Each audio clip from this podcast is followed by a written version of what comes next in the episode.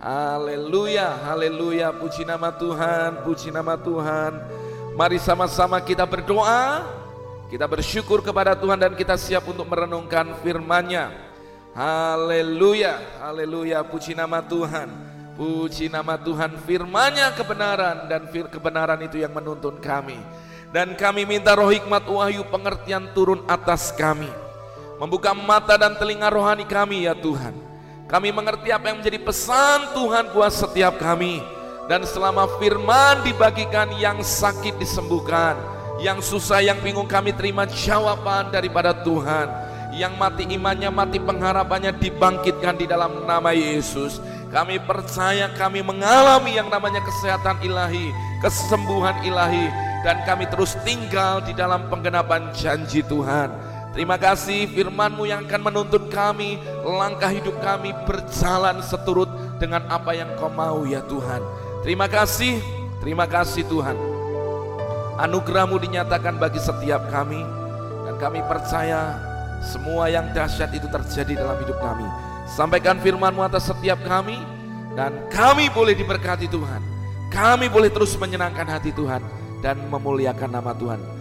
Demi nama Yesus kami berdoa dan kami siap terima firman. Mari yang percaya dengan iman sama-sama berkata amin, amin, amin. Haleluya, haleluya. Puji nama Tuhan, shalom. Bapak Ibu suran kasih Tuhan, puji Tuhan, puji Tuhan.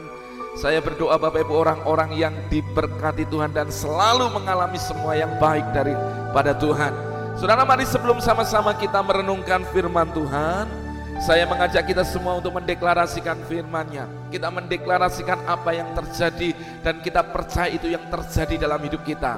Mari berkata dengan iman, semua yang ajaib, semua yang dahsyat, semua yang luar biasa terjadi dan digenapi dalam hidup kita.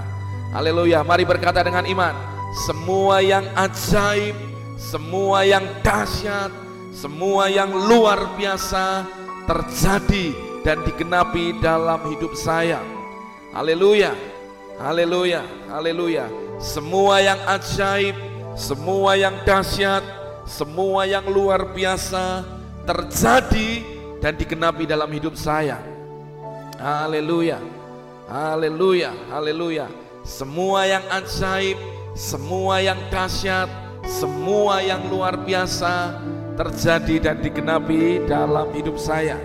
Puji nama Tuhan, puji nama Tuhan. Saudara mari kita terus belajar apa yang menjadi tuntunan Tuhan buat kita. Saudara, saya kembali menyampaikan tentang yang namanya tetap tinggal dalam kesembuhan ilahi. Amin. Tetap tinggal dalam kesembuhan ilahi. Dan saya mau Bapak Ibu mengalami ini terjadi dalam hidup kita. Setiap kita mengalami ini. Apa yang Tuhan firmankan, apa yang Tuhan mau terjadi dalam hidup kita. Saudara saya beberapa waktu yang lalu menerima sebuah kesaksian di mana Tuhan memulihkan dan menyembuhkan orang-orang yang sakit. Dia yang sudah menyerah, bahkan ada yang mereka sudah habiskan semua buat pengobatan. Tetapi Tuhan menyatakan kuasanya ketika dia mempercayai uh, ada orang-orang yang mereka datang kepada Tuhan dengan iman yang sederhana. Tuhan menyembuhkan mereka. Dan kesehatannya berangsur-angsur baik. Dari orang-orang yang insomnia yang tidak pernah bisa tidur, orang-orang yang mengalami di mana dia uh, mengalami kondisi yang sebenarnya lemah, tiba-tiba ada kekuatan yang baru membuat mereka disegarkan Bahkan mereka menyadari ada kuasa Tuhan di sana. Lalu juga ada beberapa pertanyaan yang bertanya kepada saya seperti ini. Pak, apakah memang Tuhan mau menyembuhkan? Apakah kita memang harus sehat? Saya hanya berkata seperti ini. Bapak Ibu, Tuhan mau untuk menyembuhkan setiap kita. Dan Tuhan mau kita maksimal tinggal di dalam kesehatan yang memang Tuhan janjikan buat kita. Jadi siapa pun kita hari ini, mari dengan iman. Sadarilah Walaupun mungkin hari ini kau sedang bergumul dengan sakit penyakitmu, kau sedang bergumul untuk mendoakan kesembuhanmu. Tuhan mau dan mampu untuk memulihkan dan menyembuhkan setiap kita. Haleluya. Puji nama Tuhan. Saya mulai dari buka dalam Matius 10 ayat yang pertama. Perhatikan. Matius 10 ayat yang pertama. Haleluya. Matius 10 ayat yang pertama. Mari renungkan firman Tuhan ini dan percaya ini menjadi bagian yang saudara terima dalam hidupmu. Matius 10 ayat yang pertama dikatakan, Yesus memanggil kedua belas muridnya dan memberi kuasa kepada mereka untuk mengusir roh-roh jahat dan untuk melenyapkan segala penyakit dan segala kelemahan. Perhatikan, sekali lagi saya bacakan buat Bapak Ibu Saudara. Yesus memanggil kedua belas muridnya. Haleluya. Yesus hari ini memanggil kita semua untuk percaya di dalamnya. Apa yang Yesus lakukan? Perhatikan, memberi kuasa kepada mereka. Perhatikan, Yesus yang memberi kuasa kepada murid-muridnya. Hal yang sama, firman Tuhan berkata, siapa yang percaya ke, di dalam nama Yesus, dia memiliki kuasa menjadi anak-anak Allah. Ingat firman Tuhan ini. Kata kuasa ini adalah kuasa yang sama yang Yesus berikan kepada murid-muridnya dan kuasa yang sama yang Tuhan akan berikan kepada kita saat kita percaya di dalam nama Yesus. Amin. Dan kuasa ini adalah kuasa untuk mengusir roh-roh jahat dan melenyapkan segala penyakit. Perhatikan ini saudara. Yesus memberikan kuasa untuk melenyapkan segala penyakit. Amin. Saudara, perhatikan ini.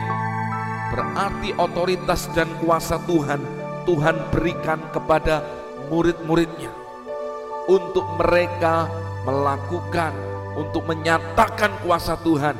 Sehingga yang namanya sakit penyakit, sehingga yang namanya segala kelemahan, sehingga yang namanya roh-roh jahat yang mengikat orang-orang tertentu dilepaskan. Itu tujuannya. Jadi dengar ini, dari ayat ini harusnya kita menyadari ketika engkau percaya di dalam nama Yesus, Tuhan memberimu kuasa. Tuhan memberi Bapak Ibu Saudara semua kuasa untuk melenyapkan segala penyakit. Sebenarnya kuasa itu tidak datang dari muridnya. Kuasa itu datang daripada Yesus yang mereka percaya. Jadi saudara, ketika saya melihat ini, saya percaya Tuhan mau Bapak Ibu mengalami mujizatnya. Tuhan mau Bapak Ibu untuk Bapak Ibu mengalami kesembuhannya. Maka tinggal di dalam kuasa ilahi. Amin. Perhatikan. Lukas 10 ayat yang ke-19. Buka Alkitab Saudara. Lukas 10 ayat yang ke-19. Perhatikan. Sesungguhnya aku telah memberikan kuasa kepada kamu. Kepada kamu itu siapa? Murid-muridnya. Hal yang sama, Yesus juga memberikan kuasa kepada kita yang percaya. Kuasa untuk apa? Menginjak ular dan kala cengking. Ini adalah simbol daripada kuasa kegelapan Berarti saudara kita memiliki yang namanya kuasa atas roh-roh jahat. Perhatikan. Dan kuasa untuk menahan kekuatan musuh. Di dalam nama Yesus, setiap kuasa yang datangnya daripada roh jahat kita singkirkan harus mundur daripada hidup kita. Dan perhatikan, sehingga tidak ada yang membahayakan kamu. Tuhan berkata jelas, sehingga tidak ada yang membahayakan kita. Maka saudara tahu dalam hidupmu yang kau jalani, apa yang bisa membahayakan, engkau harus pakai kuasa ilahi untuk menyingkirkan itu di dalam hidupmu.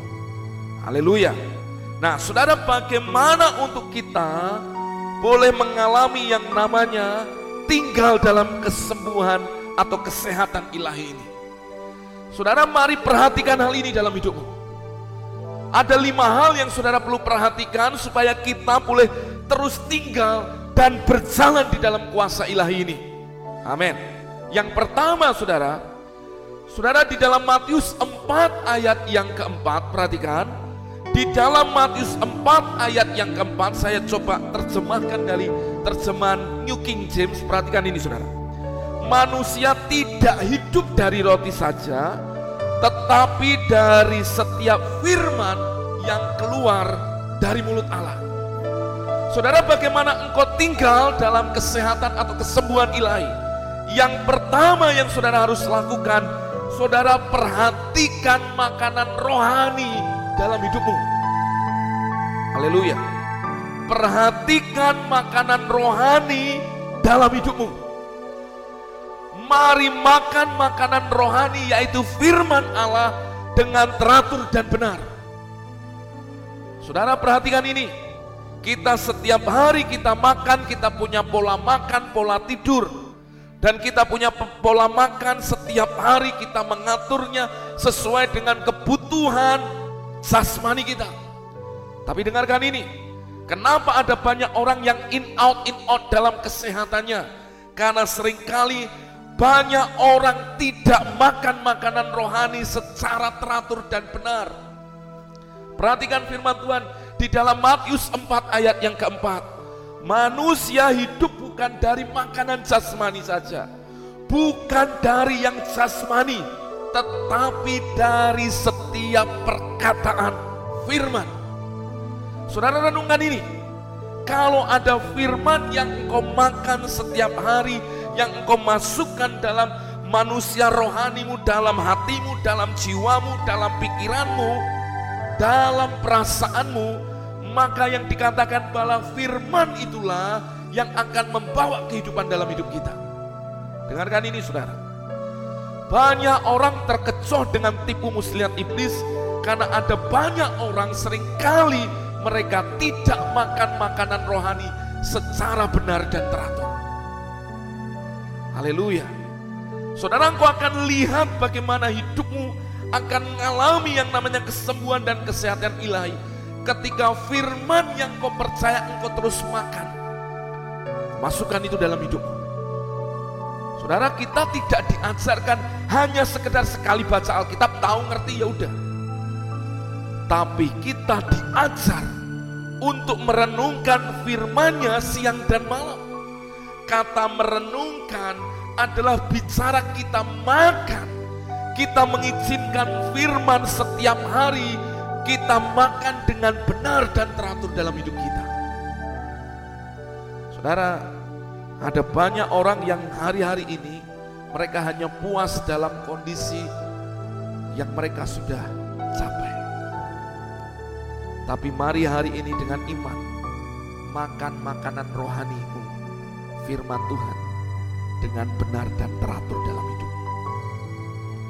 Saudara ketika engkau lakukan ini dalam hidupmu, sesungguhnya ada banyak hal yang berubah. Betul. Hidupmu tidak akan lagi dikuasai dengan ketakutan-ketakutan kekhawatiran. Tapi engkau percaya bahwa janjinya, firmannya pasti digenapi dalam hidup saya. Kuasanya, kesembuhannya, mujizatnya terjadi dalam hidup kita. Jadi jangan biarkan hidup kita dikuasai oleh hal yang lain kecuali firman maka bagian saudara makan makanan rohani firman Tuhan dalam hidupmu dengan benar dan teratur. Apa yang terjadi ketika firman masuk dalam hati kita? Iman datang. Kenapa banyak orang gak ngalami kuasa Tuhan, kesembuhan Tuhan, tidak ada iman yang di sana. Kenapa tidak ada iman di sana? Karena tidak ada firman yang kau makan dengan benar dan teratur dalam hidupmu. Saudara makan firman teratur dalam hidupmu. Saudara kalau nuruti daging, orang yang sakit selalu akan berpikir saya lemah, saya tidak bisa apa-apa, saya terbatas. Dan kita akan berkata saya tidak sanggup. Tapi kalau saudara nuruti apa kata roh, daging itu lemah tapi roh akan menuntun kita untuk kita terus makan makanan rohani dengan benar dan teratur. Dan firman yang kau masukkan dalam hidupmu, itu yang akan memunculkan iman. Iman timbul dari firman, mendengar firman. Dan ketika iman ada, maka Yesus berkata ketika menyembuhkan orang yang buta, orang yang sakit, orang yang alami. Yesus berkata selalu berkata gini, imanmu yang menyembuhkan engkau. Berarti kalau tidak ada iman, tidak ada kuasa Tuhan terjadi di sana. Tetapi ketika ada iman, ada mujizat terjadi. Iman muncul daripada firman, makanan rohani yang saudara terus masukkan dalam hatimu. Iman adalah kekuatan yang datang di dalam diri Anda yang menyebabkan kuasa Tuhan terwujud dalam tubuh Anda dalam situasi apa pun dalam hidup kita. Jadi saudara, ketika kita makan makanan rohani benar yaitu firman Tuhan secara teratur berulang-ulang kali, kita akan memberi roh manusia kita kekuatan untuk tetap berdiri tegak untuk yang namanya kesembuhan ilahi terjadi dalam hidupmu. Saudara, mari praktekkan ini dalam hidup saudara. Makan makanan rohanimu firman Tuhan dengan teratur. Manusia hidup bukan dari roti saja, bukan dari yang jasmani, tapi oh dari setiap firman yang keluar dari mulut Allah. Jadi masukkan firman di dalam hatimu. Amin. Pegang ini dalam hidup saudara. Praktekkan ini dalam hidup saudara. Haleluya. Yang kedua saudara, bagaimana untuk kita mengalami tinggal di dalam kesehatan dan kesembuhan ilahi. Saudara buka Yosua 1 ayat yang ke-8. Haleluya. Yosua 1 ayat yang ke-8 perhatikan. Haleluya. Ya Yosua 1 ayat yang ke-8 perhatikan. Janganlah engkau lupa memperkatakan kitab Taurat ini. Tetapi renungkanlah itu siang dan malam. Supaya engkau bertindak hati-hati sesuai dengan segala yang tertulis di dalamnya. Sebab dengan demikian perjalananmu berhasil dan engkau beruntung. Haleluya. Perhatikan ini saudara. Apa yang firman Tuhan nyatakan? Setelah engkau makan makanan rohani dengan teratur dan benar dalam hidupmu, yang kedua, saudara lakukan itu sampai itu menjadi yang namanya sebuah kebiasaan yang membuat kita punya kecenderungan untuk dikuasai oleh firman. Maksudnya bagaimana Pak? Seperti ini. Setelah engkau makan makanan rohani, maka yang terjadi engkau akan terbiasa dengan yang namanya firman. Tanpa sadar, hati kita, mulut kita, pikiran kita dikuasai oleh firman. Sehingga membuat kita secara otomatis ketika ada sesuatu yang terjadi dalam tanda kutip kita ini akan menjadi orang yang terbiasa untuk menyatakan firman dalam kondisi dan situasi apa pun.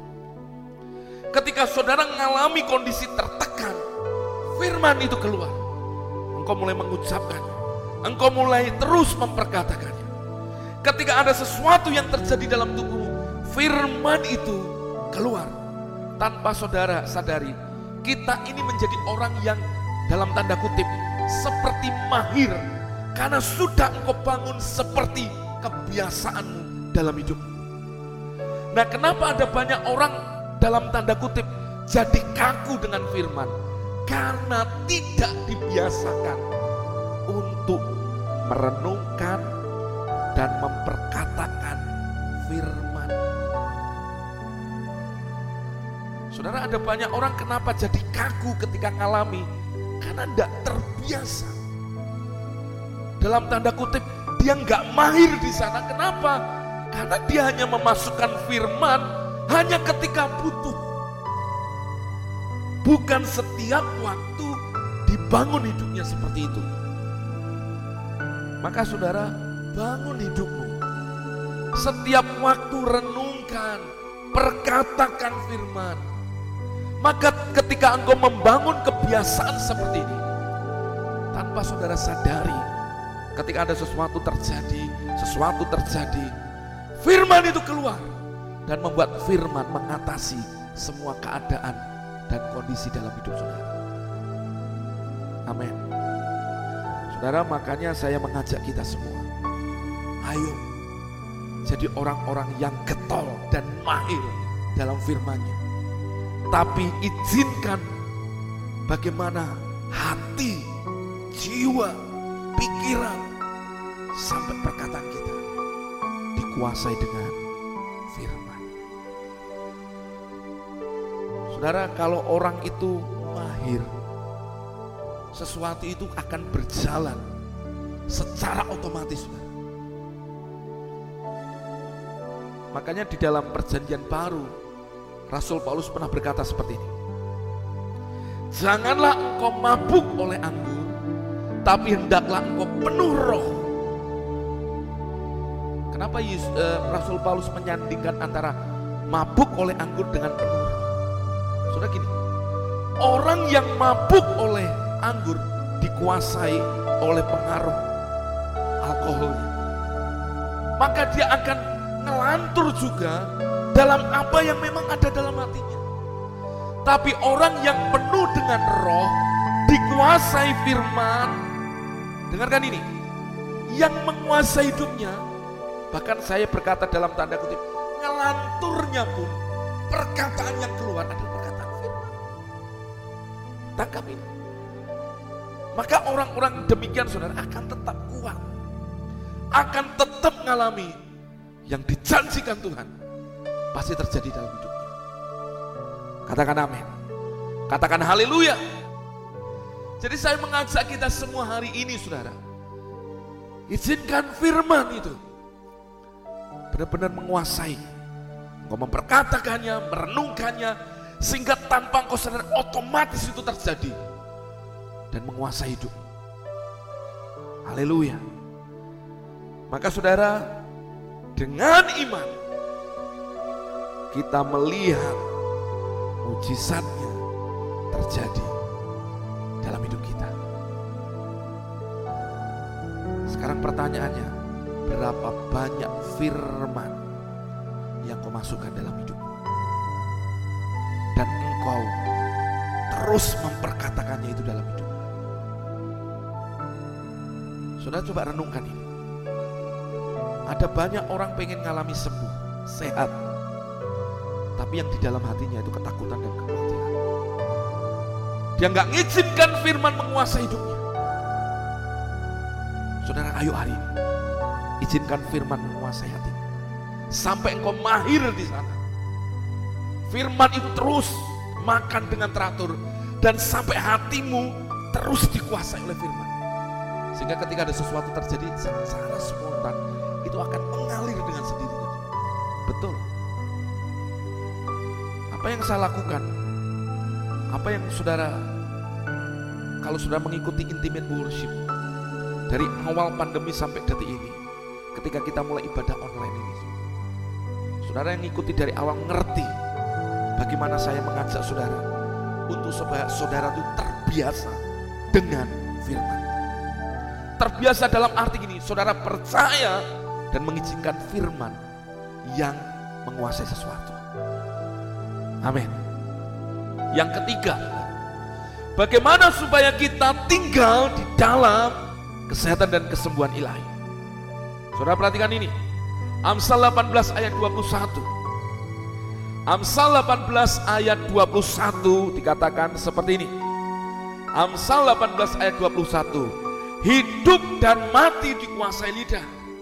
Siapa suka menggemakannya akan makan buahnya. Yang ketiga adalah bicara tentang apa yang kau taruh dalam perkataanmu. Yaitu mari ucapkan imanmu. Perkatakan imanmu yang lahir dari kebenaran firman. Bukan lahir dari hawa nafsu kita, tapi lahir dari firman, makanan rohani yang kau makan setiap hari. maka itu yang akan membentuk imanmu dan iman itu engkau lepaskan dan terus engkau memperkatakannya di dalam hidupmu. Ucapkan iman secara terus-menerus di dalam hidupmu. Saudara dalam terjemahan New International Version dikatakan lidah memiliki kekuatan, kuasa untuk hidup dan mati. Saudara mau lihat kesembuhan, saudara mau lihat sebaliknya.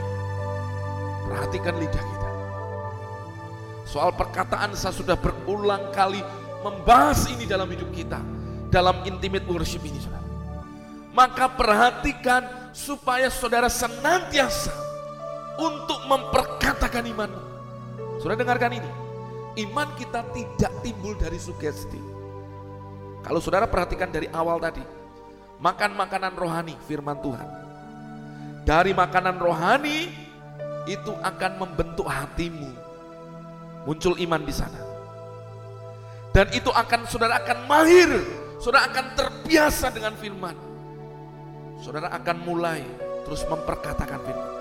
Dan ketika lidahmu dikuasai dengan firman, hatimu, perbendaran hatimu penuh dengan firman, yang keluar dari mulutmu adalah perkataan firman. Perkataan firman akan membentuk imanmu dan imanmu perkatakan itu dalam hidupmu. Saudara ini yang akan terjadi dalam hidupmu. Saudara, ada banyak orang sering kali kehilangan perkataannya di dalam mulutnya. Dia percaya Tuhan menyembuhkannya, dia percaya Tuhan memberkatinya, dia percaya Tuhan menyelamatkannya, dia percaya Tuhan yang akan menolongnya. Tapi maaf, ada banyak orang enggan untuk memperkatakan apa yang dipercaya. Maka sudah lihat ketika Yesus bertemu dengan Bartimius yang buta. Yesus tahu apa yang ada dalam hati Bartimius. Tapi Yesus ingin supaya Bartimius menyatakan apa yang menjadi imannya. Maka Yesus bertanya kan kepada Bartimius, apa yang ingin supaya aku kerjakan bagimu? Bartimius langsung menjawab, Rabuni, supaya mataku melek melihat. Emang Yesus gak tahu? Yesus tahu. Tapi imannya perlu diperkatakan. Imannya perlu dinyatakan. Maka Yesus berkata apa? Jadilah seperti iman. Amin. Imannya terlihat dari mana? Maka saudara hari ini apa yang kau percayai terus perkatakan berulang-ulang di dalam hidupmu. Kalau saudara ngerti tentang kuasa pengulangan akan firman Tuhan, saudara ngerti akan kuasa Tuhan tentang yang namanya firman jadi nyata. Betul. Ada orang percaya bahwa rumah tangganya dipulihkan, tapi enggan untuk memperkatakan imannya. Ada orang percaya bahwa saya pasti sehat umur panjang, tapi enggan untuk memperkatakan saya sehat umur panjang. Bahkan ada orang yang nyinyir berkata gini, emang Tuhan bisa nyembuhin semuanya? Emang Tuhan mau kita semua sehat? Dengarkan gini. Saudara Tuhan mau kita ngalami semua sehat dan umur panjang. Dan Tuhan mau kita sampai kepada destiny. Dan saya percaya seperti ini. Kalau kita sakit-sakitan pun, kita ini akan tidak akan pernah bisa melayani Tuhan dengan maksimal. Betul, saudara. Maka minta hari ini apa yang kau percayai, kesembuhan, mujizatnya terjadi dalam hidup saudara. Pak, apakah itu pasti? Saya hanya berkata gini, selama sesuatu itu ada tertulis dalam Alkitab kita, saya percaya Tuhan mau untuk menyembuhkan kita. Amin. Ayo berkata dengan iman hari ini.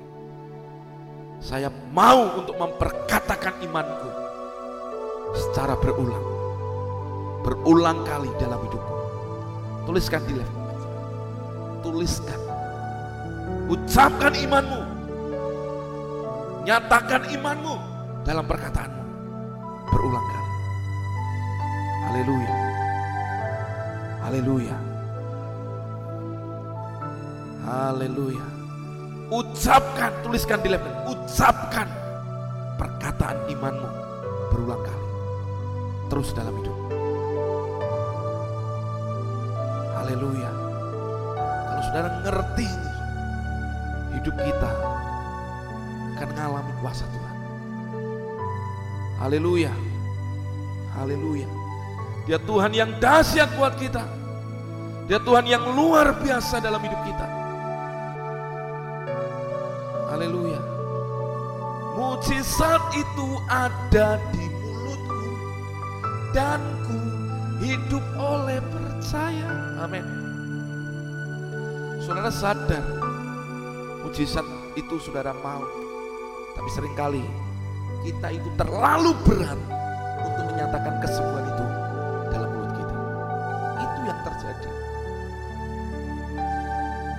Maka saudara jangan terlalu lah mau dengerin omongan orang. Orang ngomong apa, wah nanti gini, udahlah terima apa adanya. Wis berserah, ini memang Tuhan mati. Saya pikir semua orang selama kita masih punya harapan, selama nafas masih berembus, tetap berharaplah kepada Tuhan. Bahkan ada orang yang ngomong gini, jangan terlalu berharap nanti takutnya kecewa. Tergantung harapan kita di mana. Kalau harapanmu di dalam Yesus, saya terlalu dia Bapak yang baik. Dia Bapak yang akan pulihkan.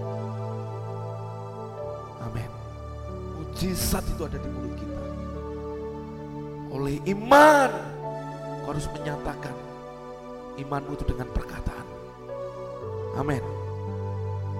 Yang keempat, saudara. Bagaimana saudara kita boleh tinggal di dalam kesehatan atau kesembuhan ilahi. Saudara Yakobus 2 ayat 26. Yakobus 2 ayat yang ke-26. Saudara kalau saya terjemahkan dari New King James dikatakan seperti ini. Iman tanpa perbuatan mati. Keyakinan tanpa sebuah tindakan mati. Iman tanpa perbuatan mati. Jadi yang keempat apa?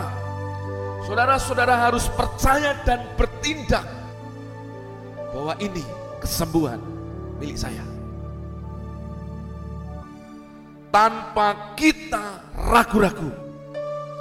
Jika saudara hanya berharap-berharap dan memohon-memohon kesembuhan Tuhan, tetapi Bapak Ibu Saudara tidak berdiri tegak untuk saudara percaya ini milik saya, bertindak, ada tindakan ini milik saya, saudara, semua hanya jadi sesuatu yang hanya saudara lihat dari kejauhan saja.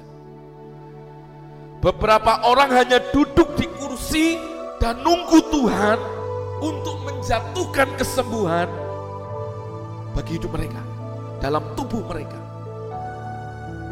Maksudnya apa? Ada banyak orang yang hanya nunggu, saudara, nunggu. Dia berpikir kesembuhan itu akan datang. Saudara, saudara harus bertindak dengan iman. Cara kerjanya bukan hanya saudara duduk-duduk, tapi kita harus belajar untuk menginginkan itu dengan tindakan iman kita secara optimis tanpa keraguan. Ini milik saya. Saudara, kalau saudara benar-benar mengingininya, ingini itu, percaya itu, kokoh dalam pendirianmu buat apa yang kau hadapkan kepada Tuhan. Jika Anda menginginkan kesembuhan yang Tuhan tawarkan, Anda, Bapak Ibu Saudara, harus menjangkaunya dengan imanmu dan menerimanya itu terjadi tanpa keraguan-raguan. Ada banyak orang ini saudara, Kenapa dia tidak menerimanya? Karena sering kali ada keraguan-raguan. Padahal di dalam Yakobus dikatakan orang yang ragu-ragu tidak akan terima apa-apa. Saudara kita harus percaya. Kita harus percaya. Dan jika saudara hari ini bertindak dengan iman, saudara optimis, saudara hari, hari-harimu kau jalani dengan memandang, yes kesembuhan ini milik saya. Tanpa saudara sadari, sebuah tindakan iman, sikap hidupmu akan mengarahkan kepada kesembuhan yang Tuhan janjikan dalam hidup kita. Saudara, kalau iblis sering kali sepertinya dia memberikan suara-suara dalam hidupmu. Dia berkata, kau gak akan kau akan mati. Cancer ini akan membunuhmu. Iblis ngomong menakuti saudara, wah nanti kamu akan mati muda. Saudara harus berani berkata di dalam nama Yesus, tidak, saya akan hidup.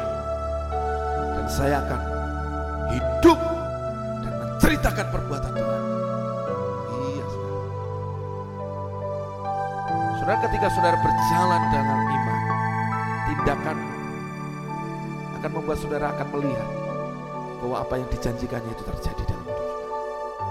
Nah sering kali banyak orang yang mereka ketika difonis sakit, dia mulai menimbang-nimbang dokter ngomong gini, hidup saya tinggal segini, saya akan terus di seperti ini. Coba lihat, lihatlah yang Yesus lakukan kepada orang-orang yang sakit yang datang kepadanya. Secara sederhana lihatlah iman mereka, tindakan-tindakan iman mereka. Itu perbuatan yang mereka tunjukkan untuk kita belajar bahwa orang yang percaya tanpa keraguan menunjukkan sikapnya kepada Tuhan mendapatkan mujizat dan kesembuhan itu terjadi dalam hidupnya. Amin, saudara. Jadi saudara hari ini, kalau iblis ngomong, wah hidupmu tinggal dua bulan, kau berkata, dengan panjang umur, Tuhan akan kenyangkan saya. Amin. Kalau sepertinya ada banyak hal yang meng, yang mengganggu hatimu, mari berkata, saya tidak akan mati, saya hidup dan menceritakan perbuatan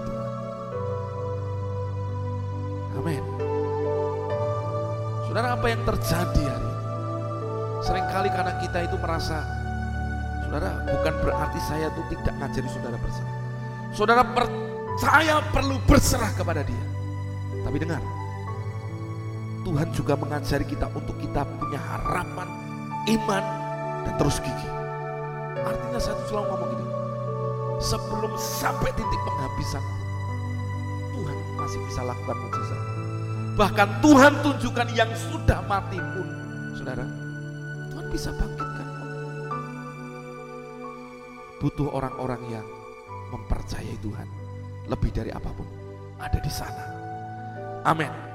Yang terakhir saudara, bagaimana supaya saudara tinggal dalam kesehatan dan kesembuhan ilahi? Yaitu terus berterima kasih untuk kesembuhan itu. Saudara,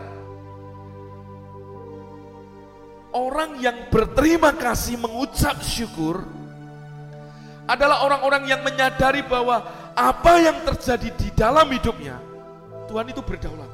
Lebih hebat dari semua masalah dan pergumulan kita. Bahkan Tuhan mengajari kita berdoa.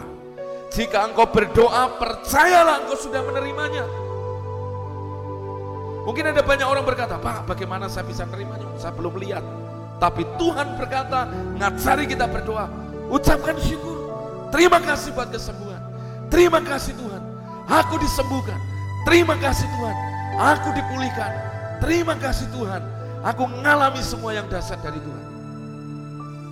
Saudara ucapan syukur. Kalau engkau terus merongrong, merongrong dan hatimu terus dikuasai dengan ketakutan, kegelisahan terus itu saudara. Tanpa sadar saudara sadari, saudara tidak berjalan dengan iman.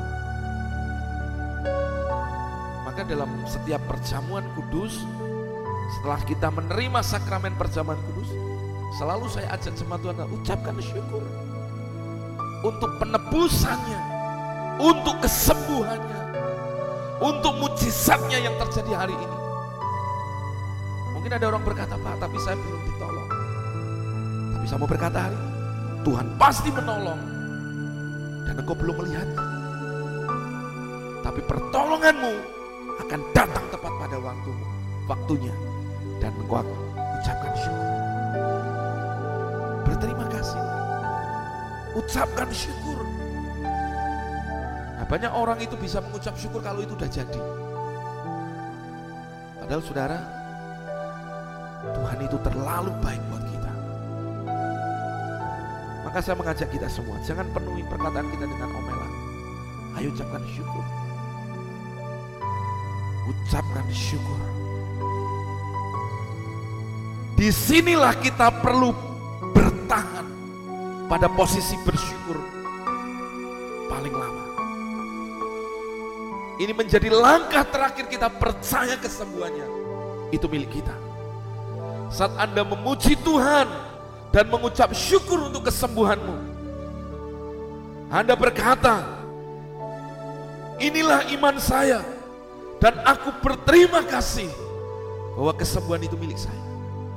Mungkin waktu saudara berkata demikian, memang secara jasmani kelihatannya belum ada. Tidak alam rohani. Saudara melihat, itu milik saya. Saya sudah disembuhkan. Saudara, ketika saudara bersyukur dalam situasi apa pun, kapan pun, di mana pun, Tuhan adalah Tuhan yang baik. Dan Tuhan sangat mengasihi Bapak Ibu Saudara ketika engkau angkat tanganmu mengucap syukur, maka tanpa kau sadari kau mengizinkan Tuhan yang turun tangan untuk menyembuhkan itu di dalam hidup. Amin. Jadi saudara kalau Tuhan mengasihi kita lebih daripada apa pun, masakan Tuhan tidak akan menyembuhkan kita. Jadi pagi hari ini saya mengajak kita semua tanpa terkecuali. Ayo lima hal ini tinggal di sini dan terima kesembuhanmu, kesehatan ilahi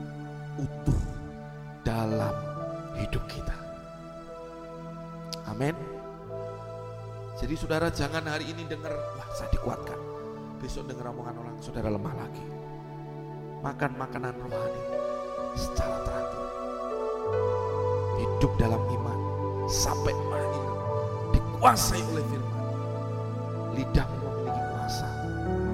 Yang keempat saudara, ambil kesembuhan itu dengan iman.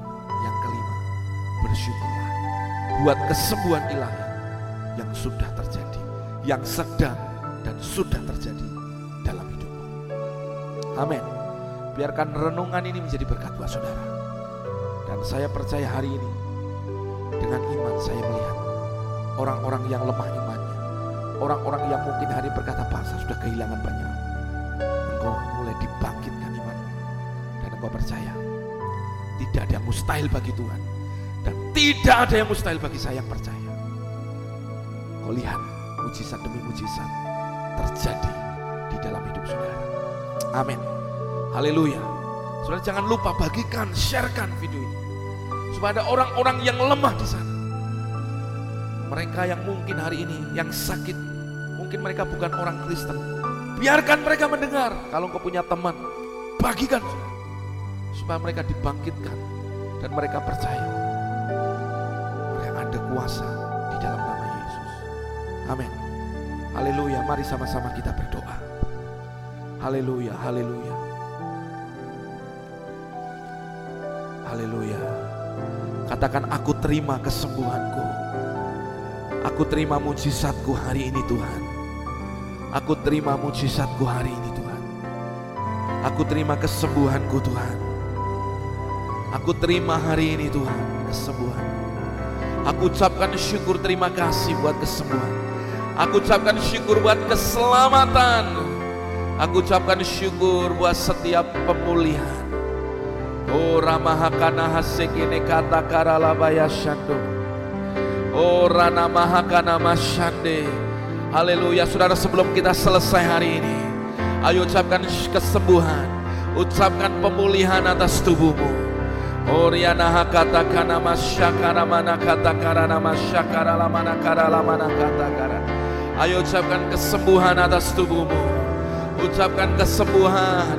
Oriana maha kata kana malamana masyeki arala badakara maya syakdo. Oh healed in Jesus name. Oh setiap kuasa guna-guna kuasa santet aku tolak di dalam nama Yesus. Lepas dari tubuh umat Tuhan yang menyaksikan siaran ini, yang mendengarkan berita firman Tuhan hari ini, yang sakit hari ini, yang dikuasai oleh karena rorot jahat. Aku berkata lepas dan disembuhkan di dalam nama Yesus. Ora nama hakana makasa kata karana maya syakara labara bara. Ori alabata karana masyekeri alabada bakata karana Di dalam nama Yesus. Di dalam nama Yesus kesembuhan mengalir. Oh, be healed right now in Jesus name. Oh, dia nama katakan nama yang berkuasa. Oh, terima kesembuhanmu mengalir. Haleluya, haleluya. Terima kasih Tuhan. Terima kasih Tuhan. Engkau memberkati setiap umatmu dan umatmu boleh menangkap kebenaran firman. Hari ini dan seterusnya kami semua sadar bahwa Tuhan begitu mengasihi kami dan Tuhan mau kami tinggal di dalam kesehatan dan kesembuhan ilahi. Kami percaya kami semua akan dikenyangkan dengan umur panjang dan sehat. Terima kasih Tuhan. Apa yang sudah kami dengar meteraikan itu dalam hidup setiap kami. Sehingga tidak ada satupun di antara kami yang goyah. Tapi kami boleh tetap berdiri dalam iman. Dan melihat mujizat dan kuasanya dinyatakan di dalam hidup setiap kami. Terima kasih Tuhan, terima kasih. Terpujilah nama Tuhan. Angkat kedua tanganmu Bapak Ibu. Aku berdoa di dalam nama Yesus. Kuasa Tuhan menjamamu dan terimalah berkat yang terbaik daripada Allah Bapa. Cinta kasih daripada Tuhan Yesus dan persekutuan yang manis daripada Allah Roh Kudus menyertai memberkati kita semua. Dari hari ini sampai selama-lamanya. Yang terima berkat Tuhan dengan iman, sama-sama kita berkata, Amin, amin, amin, amin,